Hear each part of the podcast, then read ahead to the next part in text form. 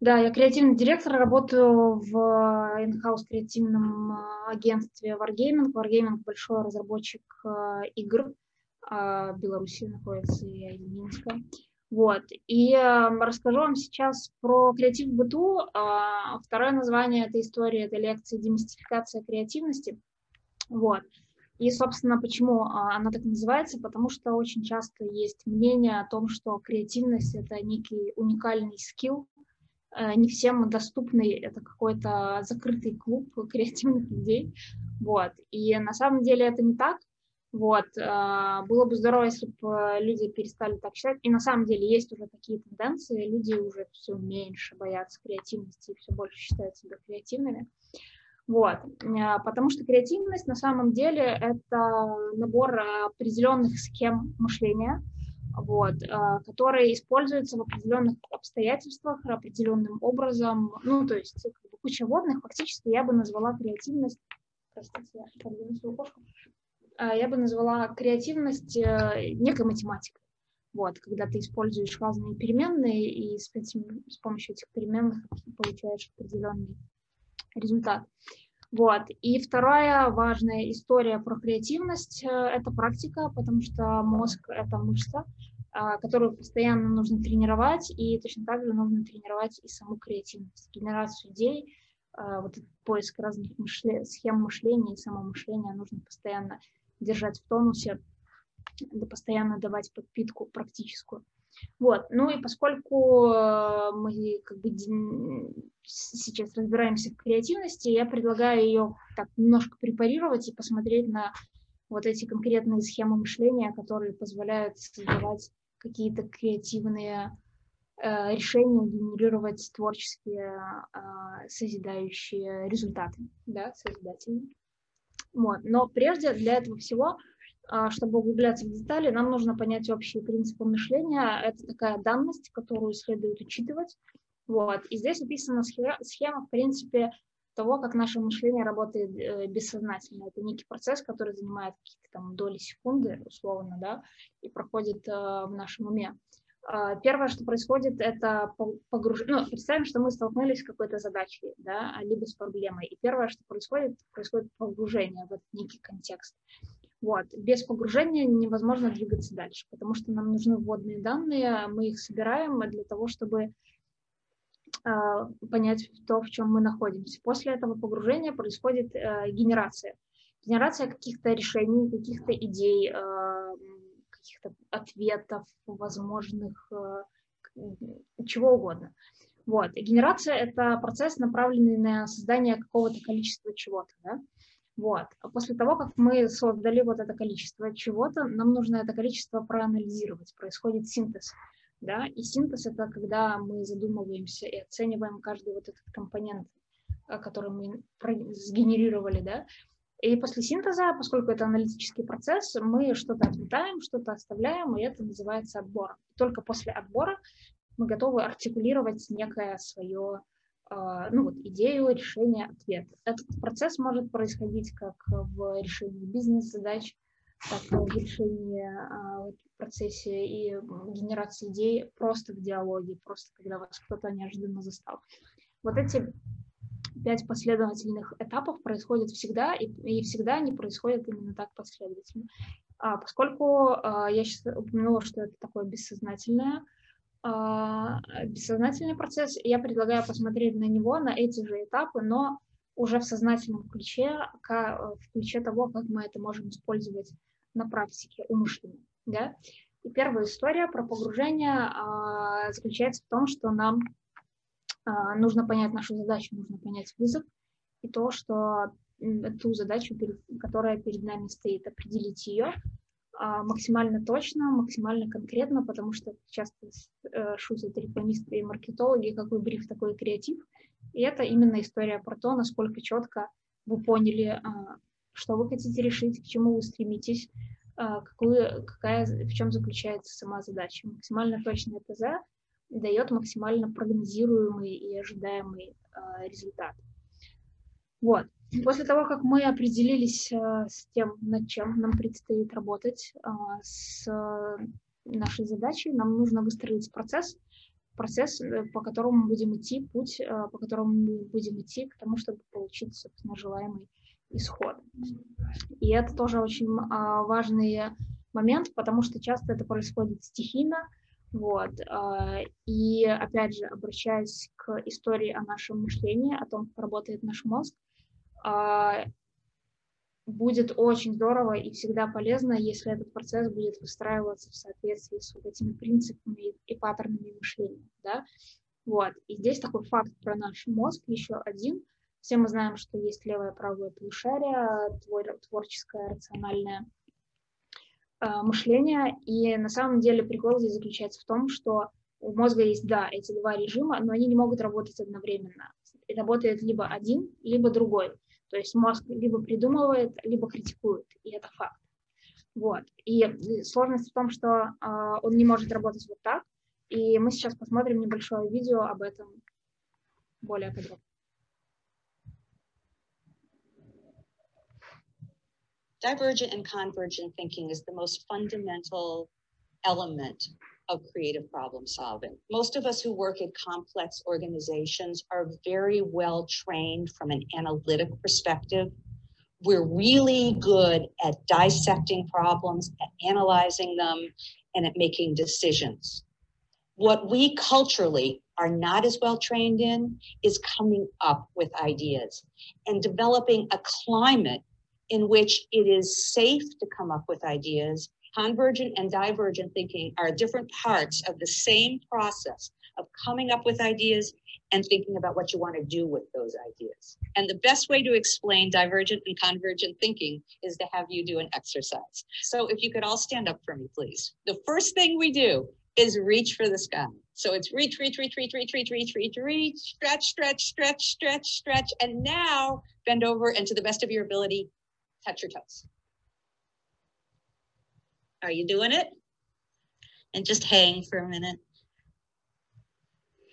Think a little bit about what you're feeling in your body as you do this. All right, and make yourselves comfortable in your chairs. What happened when you were reaching for the stars? What did that feel like in your body? Empowering. Empowering. It felt good. It felt good. What was good about it? It felt like I was stretching some muscles that I haven't stretched in a while. Excellent. Anybody else? One more. It felt like it was waking me up. Waking you up. Divergent thinking, in essence, is coming up with ideas, going out and exploring possibilities. And to come up with new ideas, you generally have to reach out there and you have to go up and you have to be in an expansive place where there is some blue sky. And what about when you bent over to touch your toes? Heavy? Depressing? More restrictive? Convergent thinking is about taking ideas thinking about them, reflecting on them, improving them, and coming up with decisions. In yoga, the bent over positions are known as the more reflective positions. So convergent thinking is that part of the process where you are more reflective, when you are more analytic. Can you reach for the sky and touch your toes at the same time? No, it's like craziness, right? Makes no sense. You're one place and then you're the other, and they are quite different coming up with new ideas and making decisions about them are very different things. Yet, what happens typically in a meeting? We try to do both at the same time. Someone says, We need some ideas. And someone says, I have an idea, here it is. And somebody else says, Well, we tried that last year, it didn't work. That's going to take too long. Eh, too expensive. And by then, no one's ever going to have another idea ever. Have we all been to that meeting? We're putting our foot on the gas and the brake gas and the brake, they're reaching up or reaching down. It fundamentally shuts down anyone from having an idea as they're already anticipating that someone's going to have a reason not to go for it. And it doesn't give anyone the opportunity to really explore. So, one of the essential rules when you're trying to come up with ideas is spend a certain amount of time, whatever it is, coming up with ideas, not judging them, not holding them back, and then separating that distinctly and deliberately from the process of taking that idea and evaluating it and doing something. Очень классное видео, наглядное, демонстрирующее, как работает мозг и на само мышление. И на примере кейса вообще наших классических, ну и вообще брейнштормов, встреч, обсуждений идей на работе, в быту, решения дома, какую купить и поклеить обои, либо что-то другое. Как обычно происходит? А, и я сейчас рассказываю про эти э, две модели мышления, ну, творческая, аналитическая. А, люди начинают обсуждать что-то, у кого-то появляется идея, кто-то сразу же отвечает, фидбэчит эту идею, говорит, «А, мы это делали, это слишком дорого, либо что-то, э, либо что-то еще. И вот этот непоследователь, процесс непоследовательного обсуждения схлопывает вообще э, любую, любую творческую потугу, да, вот, и сейчас вот эта модель двойного алмаза, это модель э, такого эффективного и продуктивного э, мышления, да, разбитая на разные этапы. И она как раз-таки учитывает вот эту, э, вот эту два режима мозга. Э, она основана на том, что здесь есть последовательность расширения и сужения, расширения и сужения на разных этапах нашего процесса. Да? То есть первая история про исследование. Исследование, когда мы узнаем максимальное количество информации, да, мы расширяемся, собираем максимальное количество контекста для того, чтобы лучше разобраться в проблеме. После этого вторая часть, мы э, сужаемся, мы отметаем ненужные факты, мы отметаем то, что нерелевантно нашей задаче, нашему какому-то, ну, тому, над чем мы работаем, да, и постепенно мы приходим к некому четкому а, количеству каких-то проблем, задач, либо а, тех а, каких-то а, условий, на которых нам нужно сфокусироваться. И после того, как проблематика решена, да, после того, как мы собрали много контекста, сузили его, выделили такую эссенцию, мы переходим к генерированию решений, генерированию идей, и снова мы идем по пути расширения, мы генерируем максимальное количество идей. Здесь весь прикол а, а, в том, чтобы, когда вы генерируете и когда вы расширяетесь, не критиковать. Это касается и каких-то групповых обсуждений, да, каких-то групповых брейнштормов, например, либо обсуждений вообще чего угодно, не обязательно это реклама. А, вы просто все собираете. Точно так же, как вы собирали информацию для исследования. Вы не задумываетесь, дорого это, быстро, было ли это, да? Вот. И лишь потом, когда вы прошли этот процесс расширения, когда вы нагенерировали большое количество идей, вы переходите к сужению, вы переходите к аналитике, к критике, и таким образом получается очень классный процесс, когда здесь все генерируют, все набрасывают решения, а здесь все критикуют решения, да? Вот. И а, а, все критикуют решения, и вы коллективным разумом, здесь вы коллективным разумом приходите к идеям, а здесь вы коллективным разумом дружно приходите к тем решениям, которые для вас а, самые ценные и самые... Сейчас, секундочку. А, ну-ка. Вот. Да. А, к самым эффективным положительным а, решениям. И вот, мы сосредоточимся на исследовании, да, и нам же тоже нужно это исследование делать каким-то толковым образом. Почему мы исследуем, я уже рассказала. Здесь есть парочка примеров, для чего вообще исследование важно. Потому что это этап, которым очень часто пренебрегают. Исследование кажется неактуальным, неважным, его лень делать на это, не находит времени. Это как а, такая же история э, про презентации. Очень часто люди не готовятся к презентациям и ну, как бы просто не видят в этом смысла. Вот здесь пример того, как если бы э, до того, как проложить дорожки, провели небольшой вообще research, небольшое исследование, поняли бы вот эти создатели этих дорожек, как вообще люди ходят, э, как они перемещаются по двору. Да? А, еще одна история про а, важность и необходимость исследования. С помощью вот этого исследования, собирая, собирания максимального количества контекста, мы понимаем о том, что на самом деле нужно сделать. Да? И здесь пример того, что а, людям вообще не нужна дрель, им нужна, им не нужна дрель там, диаметром, не знаю, 4 миллиметра, им нужна дырка диаметром 4 миллиметра. Да? Вот. И в целом это достаточно важное и полезное знание как для производителей дрелей, так и для каких-то других, возможно, производителей. Да? Вот. Примеры. Так, что-то пошло не так. Секундочку.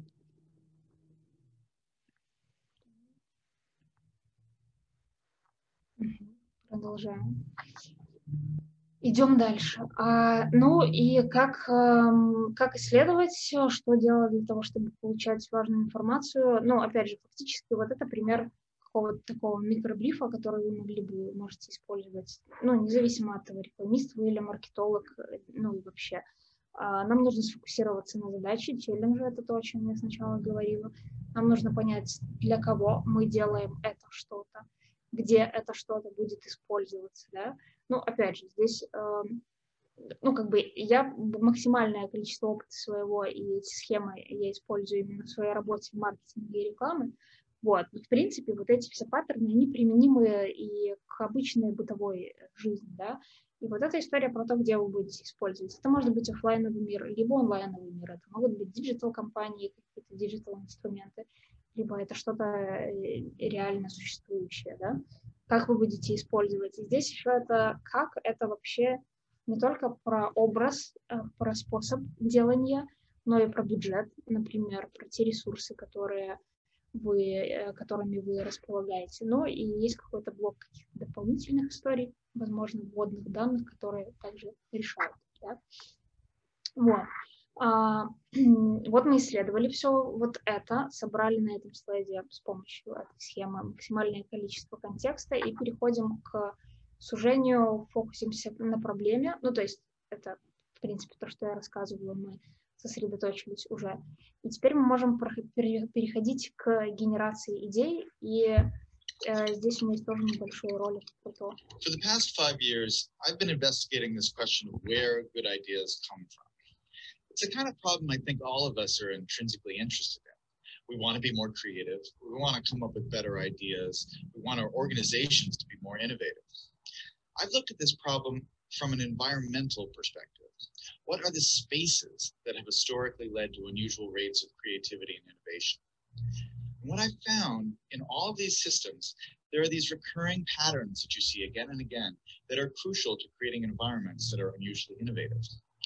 One pattern I call the slow hunch, that breakthrough ideas almost never come in a moment of great insight, in a sudden stroke of inspiration most important ideas take a long time to evolve and they spend a long time dormant in the background.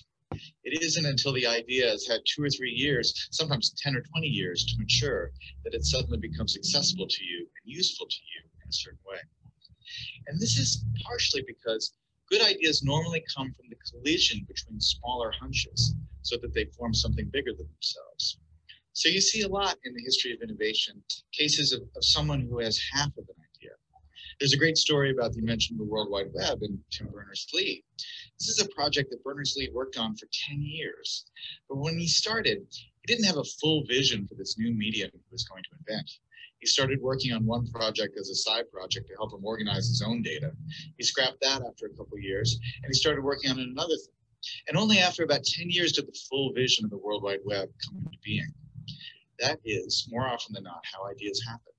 They need time to incubate, and they spend a lot of time in this partial hunch form.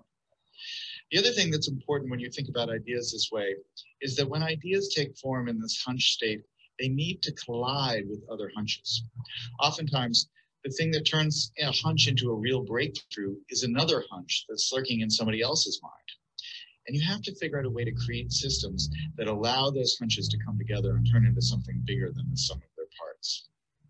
That's why, for instance, the coffee house in the age of the Enlightenment or the Parisian salons of, of modernism were such engines of creativity because they created a space where ideas could mingle and swap and create new forms. When you look at the problem of innovation from this perspective, it sheds a lot of important light on the debate we've been having recently about what the internet is doing to our brains. Are we getting overwhelmed with an always connected multitasking lifestyle? And is that going to lead to less sophisticated thoughts as we move away from the slower, deeper, contemplative state of reading, for instance? Obviously, I'm a big fan of reading. But I think it's important to remember that the great driver of scientific innovation and technological innovation has been the historic increase in connectivity and our ability to reach out and exchange ideas with other people and to borrow other people's hunches and combine them with our hunches and turn them into something new. That really has, I think, been more than anything else the primary engine of creativity and innovation over the last 600 or 700 years. And so, yes, it's true we're more distracted. But what has happened that is really miraculous and marvelous over the last 15 years is that we have so many new ways to connect and so many new ways to reach out and find other people who have that missing piece that will complete the idea we're working on, or to stumble serendipitously across some amazing new piece of information that we can use to build and improve our own ideas. That's the real lesson of where good ideas come from. The chance favors the connected mind. Угу. Ну, собственно, опять же, эта история про то, вообще базовой своей сути, она про то, как мы взаимодействуем и как мы делимся идеями, и в целом, то есть мы всегда, как правило, приходим к каким-то идеям, к новым решениям, обсуждая их с кем-то.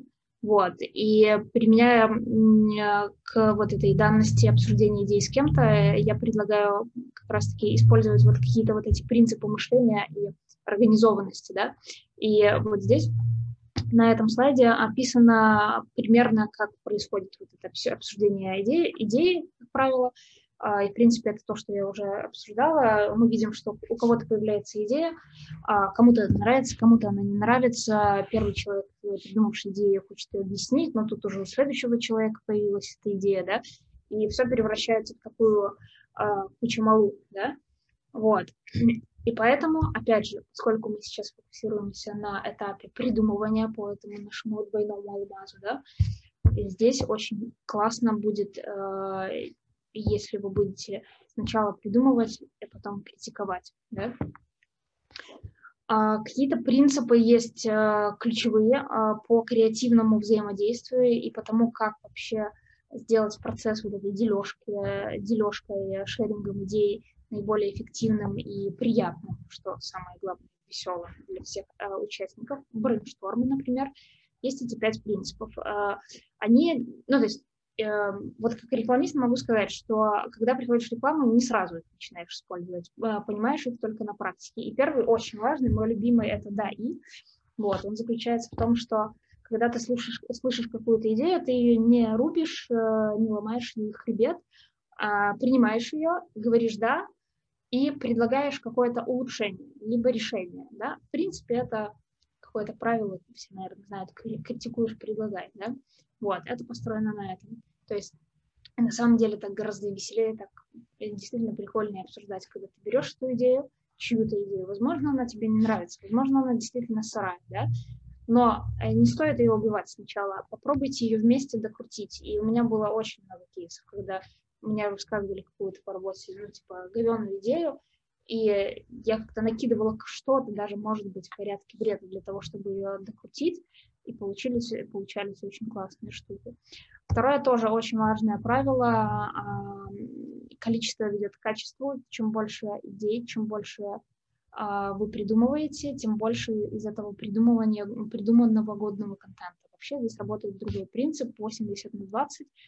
Это такое э, ну, не золотое сечение, но всегда 80% того, что вы придумали, это, простите, говно, и 20% это какое-то годное количество информации. И вот, например, мы берем, мы придумали 100 идей, да, из них 20 потенциально рабочих.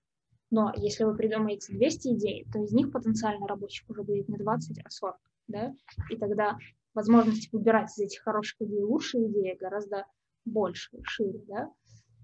Э, думайте какими-то большими вещами, большими идеями, ну, здесь скорее история про какую-то смелость и история, в принципе, про придумывание, про то, что на первых порах стоит глушить этого внутреннего критика, вот, а, и включать его только потом, вот. Ну и четвертый такой базовый принцип, ну, во всяком случае, рекламиста, нужно уметь убивать собственные идеи, не привязываться к идеям, это очень важно, это важно, потому что когда ты эмоционально привязываешься к идее, это в первую очередь аффектит, ну, как бы результат, да, и на самом деле идея может быть не такой уж и классной. Вот. А теперь я хочу вам рассказать о каких-то источниках и ресурсах, которые могут вам помочь придумывать идеи. Это источники, предлагающие различные креативные техники, То есть это, ну, обычно придумывание проходит в формате брейншторма, когда все садятся там, круг за стол и начинают достаточно стихийно а, в разброс а, общаться на какую-то заданную определенную тему. Да? И это исторически сложилось, так это происходит в рекламных агентствах практически всегда. Я не говорю, что это плохой метод, это хороший метод, вот, но он не единственный. Это скорее мой ключевой посыл. И вот, например, есть э, toolbox Гипер Айленда, э, онлайн-школы обучения, и они предлагают очень много различных техник, да, это техники, которые вы просто можете зайти на сам сайт, это все бесплатно, вот, взять какую-то из техник и просто, ну, например, 5 почему, да, очень хорошо помогает для определения контекста, для определения проблематики, да, вот, а, и вы просто идете и за счет какого-то построенного процесса а, работаете и быстрее, и интереснее, да, с использованием какой-то техники и методики. Второй источник – это дизайн-кит, это тоже сборник различных э, техник и методик вот, идеации, вдохновления, ну, то есть их на самом деле очень много, это такая широкая мировая практика, которой пользуются, ну, во всем мире в разных больших компаниях, там, в Гуглах, Фейсбуках, вот, и вот как раз э, третий э, ресурс – это дизайн спринт, здесь тоже все построено по модели двойного алмаза, только здесь он тройной, вот, а, это гугловская инициатива, тоже бесплатный сайт, предоставляющий большое количество разных э, методик, техник для построения эффективной э, работы, эффективного процесса, а, который приводит к большому количеству генерации, сгенерированных идей, из которых можно потом выбирать самые классные. Вот, и, собственно, все эти техники, они помогают вам работать вот на этом этапе расширения, вот. И на этапе сужения, а, этап сужения – это этап, в принципе, уже презентации, это этап артикуляции решения, которого, которого, которое вы считаете наиболее эффективным, наиболее интересным а, и действенным, отвечающим брифу. Вот, ну, опять же, здесь я рассказываю, как можно презентовать идею. Вот, это такое правило для рекламиста, но оно может быть использовано и вообще, в принципе, в любых других сферах, оно практически это базовое такое прототипирование, когда ты рассказываешь идею не просто на словах, но еще как ты ее визуализируешь. Вот, например, название позволяет легче запомнить, запомнить идею, да, то есть это не просто набор слов или каких-то мыслей, а когда ты называешь ее, например, идеей зеленый глаз, то все сразу вспоминают идею зеленый глаз, да, а, а если ты еще добавляешь зеленый глаз как картинка, то это вообще тогда бомба останется и будет внукам рассказывать. И короткое описание, как раз таки то, что мы обычно рассказываем на словах, типа, чувак, я придумал классную вещь, давай сделаем это. Вот оно уходит здесь. Э, оно остается на этом же скетче, но чуть-чуть пониже. Вот, это способ такой э, презентации идей, который помогает быстро запоминать идеи и потом быстро в них ориентироваться. Вот, а, собственно, это вот такой путь э, креативности по модели двойного алмаза с учетом особенностей нашего мозга, того, как он, как он работает, и таких а, базовых э, этапов открыть, определить, э, развить и запустить. Вот. А, интересно, что эти этапы не могут мешаться между собой, то есть нельзя сначала открыть, а потом развить. Вот. Все идет последовательно. А когда ты держишь и имеешь в голове вот э, саму такую модель, сам этот процесс, это даже на каком-то, опять же, подсознательном уровне помогает э, выстраивать процессы гораздо лучше. Не только процессы генерирования идей, но и ведения, например, например, ведения проекта. Вот. Ну, и опять же, возвращаясь к мыш мысли о том, что мозг — это мышца, которую нужно тренировать, а, которую нужно развивать. Вот. И э, хочу вам еще в завершении всего рассказать о том, как можно эту мышцу тренировать и развивать. Это креативная качалка от МЭЦ, вот, школы э, концепции коммуникационного мышления.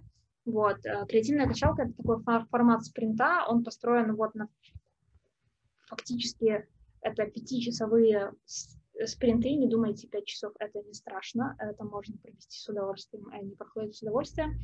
И на этом спринте, в принципе, весь процесс от получения брифа здесь и до генерирования идей здесь, до финального какого-то пула идей, проходит по всему, по, по двойному алмазу, проходит на самом деле весело и офигенно в групповой, индивидуальной, разнообразной работе.